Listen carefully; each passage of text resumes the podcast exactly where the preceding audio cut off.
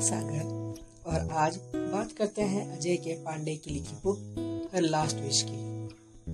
कहानी के शुरू में ही हमें बताया जाता है कि हमारे नरेटर विजय शर्मा एक असिस्टेंट प्रोफेसर है, जो कि अपने स्टूडेंट्स के बीच में बहुत ही फ़ेमस है।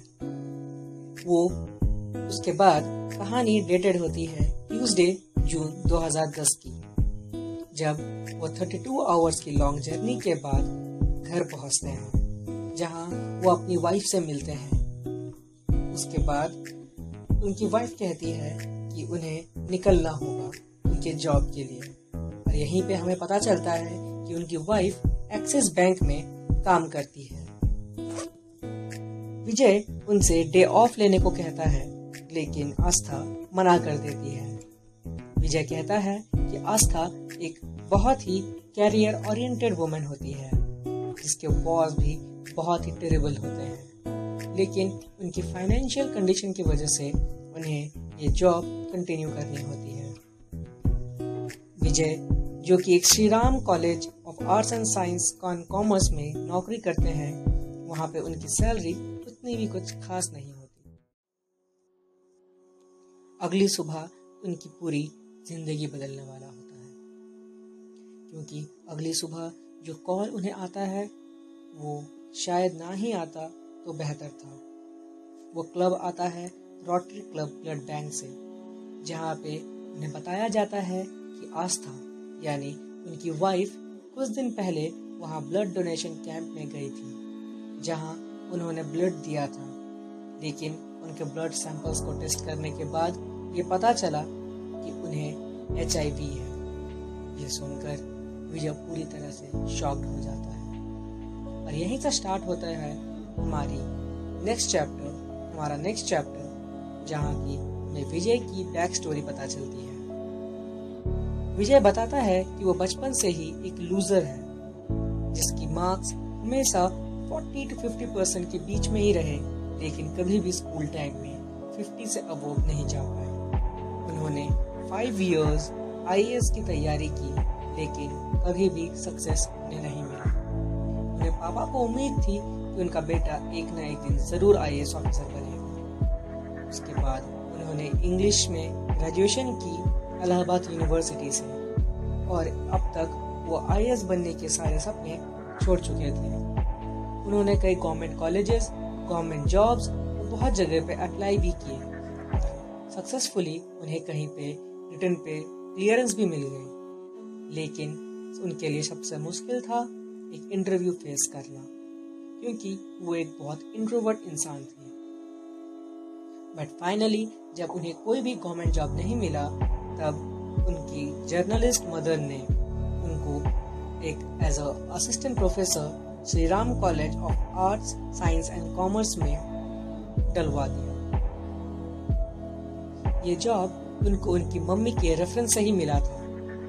इसके बाद सबसे बड़ा क्वेश्चन जो अराइज हुआ उस टाइम वो था कि उसकी शादी किससे होगी। इस बारे में बहुत बातचीत होने के बाद उनके माता पिता ने उनकी प्रोफ़ाइल को शादी डॉट कॉम पे अपलोड कर दिया, जहाँ पे उन्होंने बहुत बड़ा चढ़ा कर लिखा कि उनका height seven feet five inches है, उनका एज थर्टी है, वो एक असिस्टेंट प्रोफेसर है और एक सॉरी वो एक परमानेंट जॉब करते हैं कॉलेज में और उनका खुद का एक हाउस है।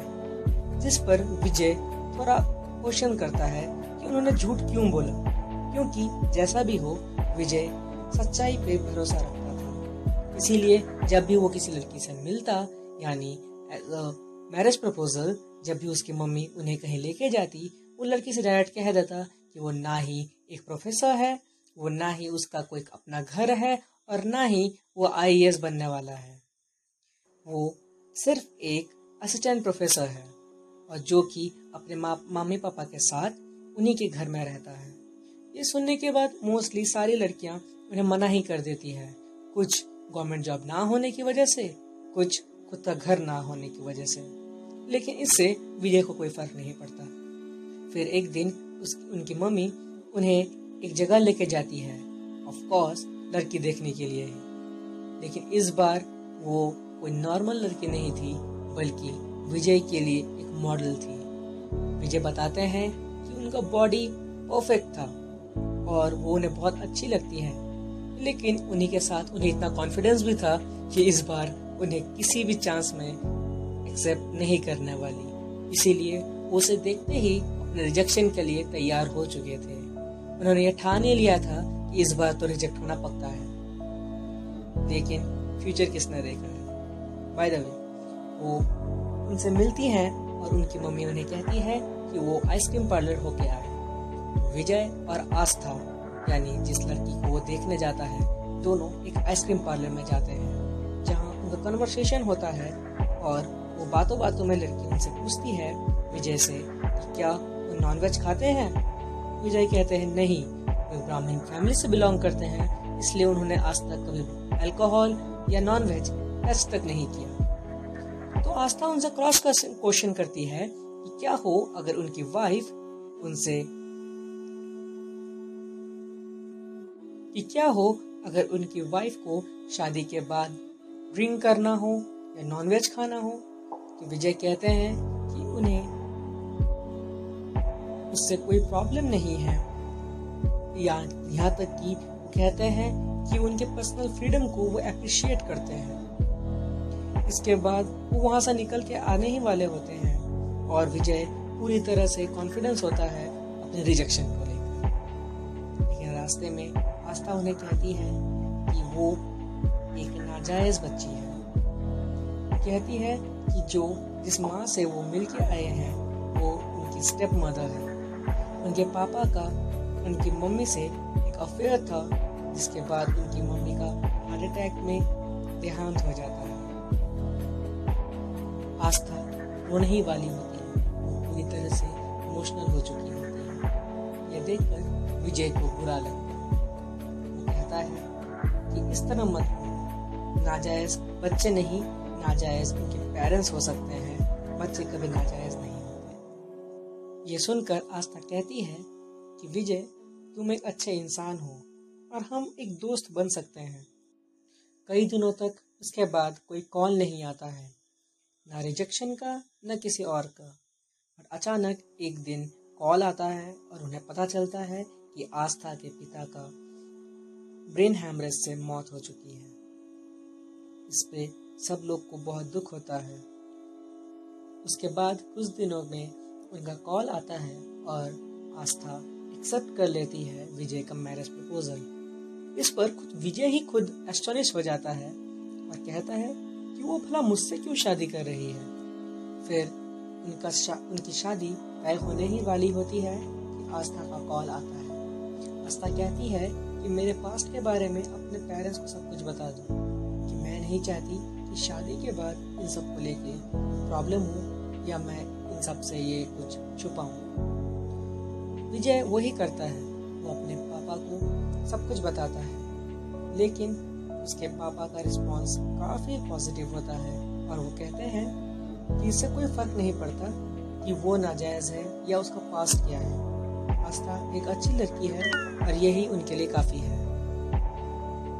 लेकिन वो उनसे, अपनी मम्मी से ये बात डिस्कस करने के लिए मना करते हैं। फाइनली उन दोनों की शादी हो जाती है। लेकिन जैसा कि हमें पहले ही पता है, उन दोनों की पर्सनालिटी बिल्कुल अलग होती है। आस्था को नॉन वेजिटेरियन फूड्स और ड्रिंक्स पसंद है, जबकि विजय को बिल्कुल भी नहीं। आस्था को पार्टीज़ गैदरिंग्स बहुत पसंद है, लेकिन विजय को अकेला रहना बहुत भाता है।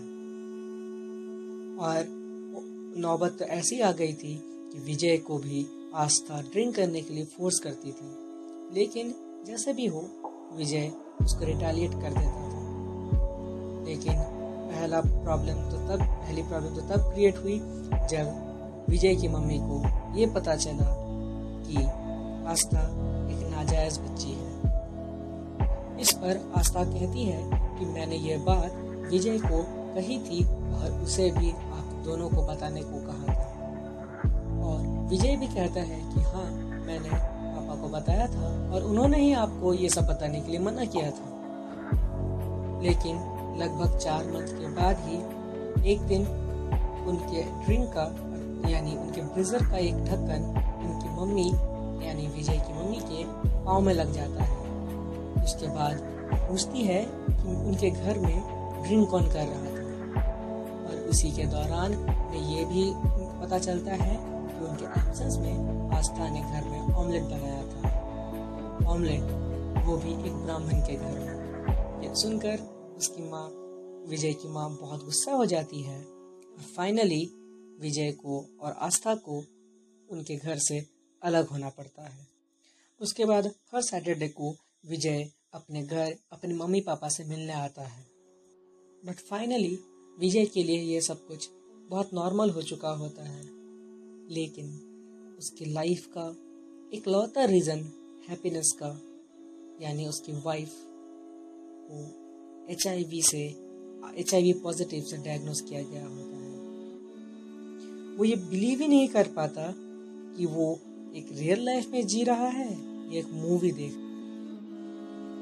उसके बाद वो खुद को कोसता है।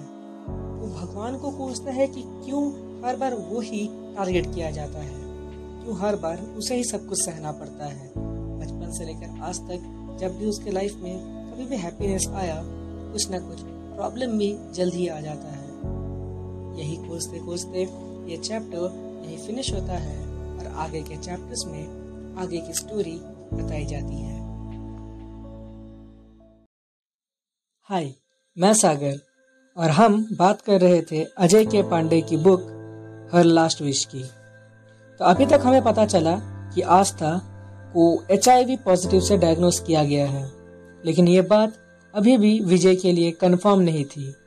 इसीलिए वो अपने इंटरनेट में सर्च करता है कि एच कैसे होता है एच कैसे फैलता है, या एच ही क्या एड्स है, और उसके लोकेलिटी में कहाँ कहाँ इसके टेस्ट होते हैं, और टेस्ट क्या क्या होते हैं। फिर वो लैब में कॉल करता है, और दो लोगों के लिए अपॉइंटमेंट बुक करता है, और उन्हें घर में आकर सैंपल लेने के लिए कहता है। फिर उसकी वाइफ घर वापस आती है ऑफ़िस से और विजय उसको सरप्राइज़ देने के लिए ऑमलेट बनाता है। उसके बाद वो डिनर करते हैं और फिर बेड में जाते हैं। लेकिन फिर उसी वक्त विजय को याद आता है कि उसकी वाइफ को एच पॉजिटिव है और वो इस हालात में उनके साथ इंटरकोर्स नहीं कर सकता, जिसके लिए वो बहाना बनाता है और कहता है कि वो डॉक्टर के पास गया था और उन्होंने बताया कि उन्हें यूरिनरी ट्रैक्ट इन्फेक्शन है, जिसके कारण वो कुछ दिनों तक इंटरकोर्स नहीं कर सकते। फिर वो एक और झूठ बोलता है और कहता है कि उसने 10 लाख की एक इंश्योरेंस की है, जिसके कारण कुछ लोग उनको टेस्ट करने के लिए कल आएँगे। फिर वो दोनों बात करते हैं और आस्था बताती है कि उनका बॉस कितना टेरिबल है। तो इसी पर विजय कहता है कि तुम अपना जॉब छोड़ क्यों नहीं देती? तो आस्था भी कहती है कि हाँ मुझे भी अपना जॉब बदल लेना चाहिए। लेकिन विजय फिर उसे कहता है कि मैं जॉब बदलने की नहीं जॉब छोड़ने की बात करता हूँ। क्यों ना तुम अपना ड्रीम परस्यू करो। उस पर वो कहती है कि वो और सरगम, जो कि उसकी बेस्ट फ्रेंड होती है, उन दोनों का ड्रीम था एक एक्ट्रेस बनना। फिर वो ये भी कहती है कि उसे एक बार राइटर बनने का भी शौक था। तो विजय उससे कहता है कि क्यों ना तुम राइटर ही बन जाओ। लेकिन वो बताती है कि उनकी फाइनेंशियल कंडीशन अच्छी नहीं है और अगर वो जॉब ना करे तो उनकी कंडीशन और भी खराब हो जाएगी। फिर विजय उसे फोर्स करता है कि वो पेपर जिसमें उसने लिखे थे, वो दिखाने के लिए। पर आस्था दिखाने से मना कर देती है। उसके बाद विजय पूछता है कि, अरे, ये तो बता दो कि कितने पेजेस लिखे थे? फिर एक डीप ब्रेथ लेके आस्था कहती है, एक। नेक्स्ट दिन लैब से लोग आते हैं और उस आस्था का ब्लड सैंपल लेके चले जाते हैं। और आस्था ऑफ़िस जाए, उससे पहले ही विजय उसके फ़ोन से कुछ नंबर्स कॉपी कर लेता है। विजय को यह भी शक होता है कि कहीं उसे भी तो एचआईवी नहीं, क्योंकि उसने भी उसके साथ पहले इंटरकोर्स किया था। इसीलिए वो अपना भी चेक करवा लेता है। और उसके कुछ देर, कुछ दिनों बाद कॉल आता है लैब से। और वो बताते हैं कि विजय एचआईवी नेगेटिव से डायग्नोस किए गए हैं, यानी उन्हें एचआईवी नहीं है। लेकिन पूछने पर वो बताते हैं कि आस्था को एचआईवी पॉजिटिव है। ये सुनकर वो एक कमरे के कोने में जाकर खूब रोता है। फिर विजय इंटरनेट से सर्च करके निकालता है कि दिल्ली में एचआईवी या एड्स का बेस्ट डॉक्टर कौन है, और उसे पता चलता है डॉक्टर राजा के बारे में। जिससे मिलने के लिए वो उनसे, उनके पास जाता है और उनके असिस्टेंट उन्हें कहती है कि उन्हें वेट करना पड़ेगा टिल एंड यानी फोर ओ क्लॉक तक, जब उसके बाद ही वो डॉक्टर से मिल सकते हैं। फाइनली वो डॉक्टर से मिलता है और बताता है कि आस्था उसकी वाइफ है और उनको आस्था की रिपोर्ट्स दिखाता है और पूछता है कि क्या उसका कोई क्योर है? तो इस पर डॉक्टर बताते हैं कि कई सालों से रिसर्च चल रही है, लेकिन आज तक एचआईवी का कोई भी ट्रीटमेंट अवेलेबल नहीं है। वो सिर्फ़ एचआईवी को कुछ देर के लिए कंट्रोल कर सकते हैं, एक लिमिटेड ड्यूरेशन तक, लेकिन पूरी तरह से क्योर नहीं कर सकते। यह सुनने के बाद विजय कहता है कि मेरी वाइफ को इसके बारे में कुछ नहीं पता। तो क्या आप मेरे पे एक फेवर कर पाएँगे? आप एक काम कर सकते हैं। आप उसको बताइए ही मत कि उसको एचआईवी है। आप बस उसे ट्रीट कीजिए। उसे मेडिकेशंस और जो भी चाहिए आप उसे कीजिए। पर डॉक्टर कहता है कि इस तरह मैं उसको ट्रीट नहीं कर सकता और मैं अपने प्रोफेशन में अपने पेशेंट से झूठ नहीं बोल सकता। लेकिन फाइनली डॉक्टर समझता है और विजय को कहता है कि आप उनको यहाँ पर लेके आइए और उन्हें बताइए कि उनको लीवर क्रोसिस हुआ है। मैं उन्हें ये नहीं बताऊँगा कि उनको एड्स या एचआईवी है। विजय उनको प्रेस्क्रिप्शन में बेड रेस्ट लिखने को कह देता है, जिस पर विजय बहुत खुश हो जाता है और चला जाता है। बट उसे डॉक्टर रोकते हैं और कहते हैं कि विजय, तुम पहले ऐसे पेशेंट हो जो मुझे इस कंडीशन में मिले हो। मैं लगभग दस साल से इस तरह के पेशेंट्स को हैंडल कर रहा हूँ, लेकिन ऐसे केसेस में उनके हस्बैंड्स या पार्टनर्स आके यही पूछते हैं कि क्या वो किसी के साथ सेक्सुअल एक्टिविटीज़ में इन्वॉल्व थे या किस तरह से एचआईवी आया? तुम एक बहुत ही अच्छे हस्बैंड हो। फिर विजय को ये एहसास होता है कि वो आस्था को बस छह महीने से जानता है, लेकिन वो ट्वेंटी सेवन ईयर्स की है और ज़रूर उसके कुछ अपने डिजायर्स होंगे जो उसे नहीं पता। इसके लिए वो सरगम यानी उसकी फ्रेंड से बात करने की ठानता है। नेक्स्ट पार्ट में सरगम हमें बताती है कि विजय ने उसे कॉल किया था, लेकिन इससे पहले उसने कभी भी ऐसा नहीं किया था। यानी ये विजय की पहली कन्वर्सेशन थी सरगम के साथ, और वो उनसे वियर्ड क्वेश्चंस करना शुरू कर दिया।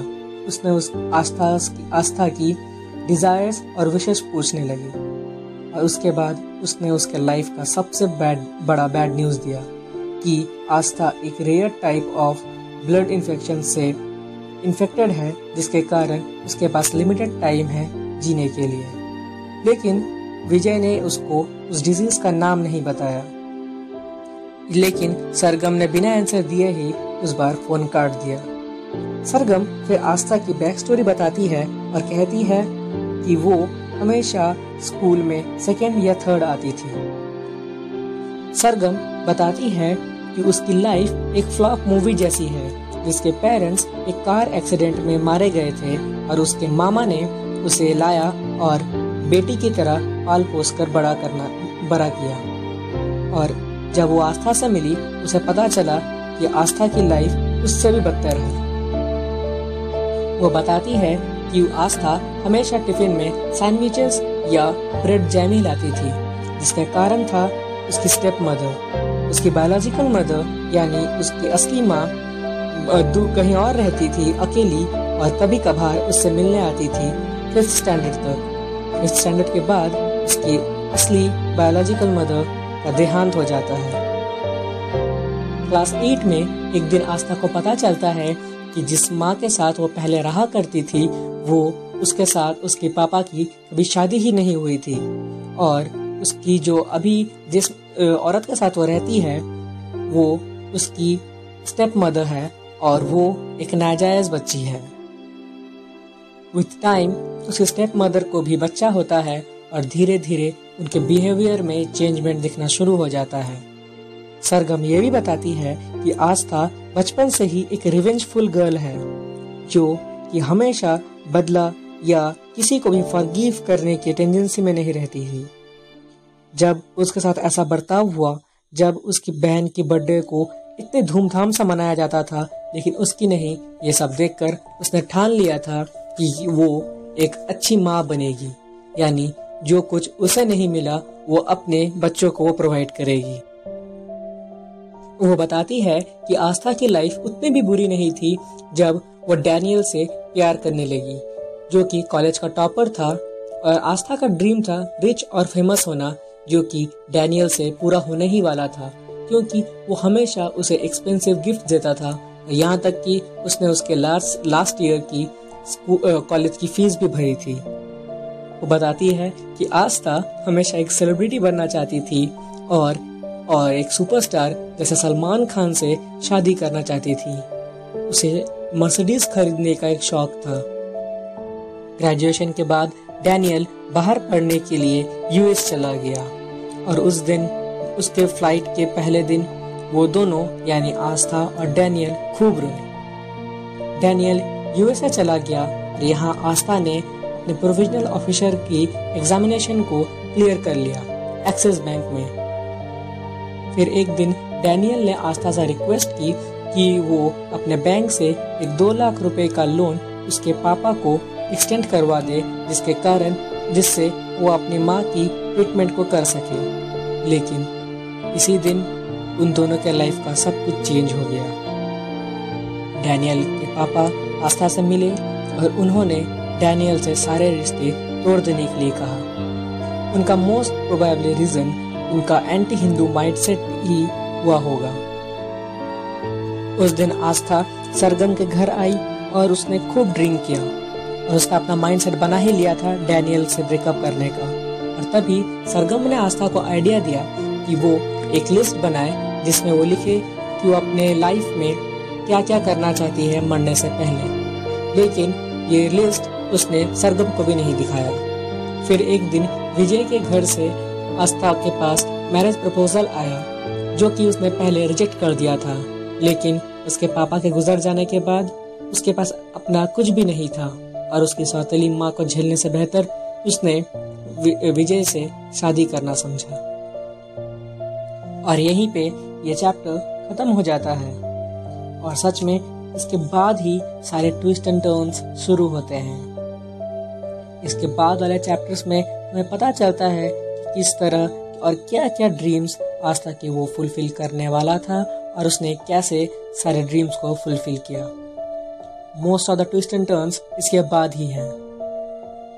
और वहीं से हमें पता चलेगा कि विजय आस्था की सारे विशेष पूरी कर पाता है या वो उसमें भी फेलियर ही होता है।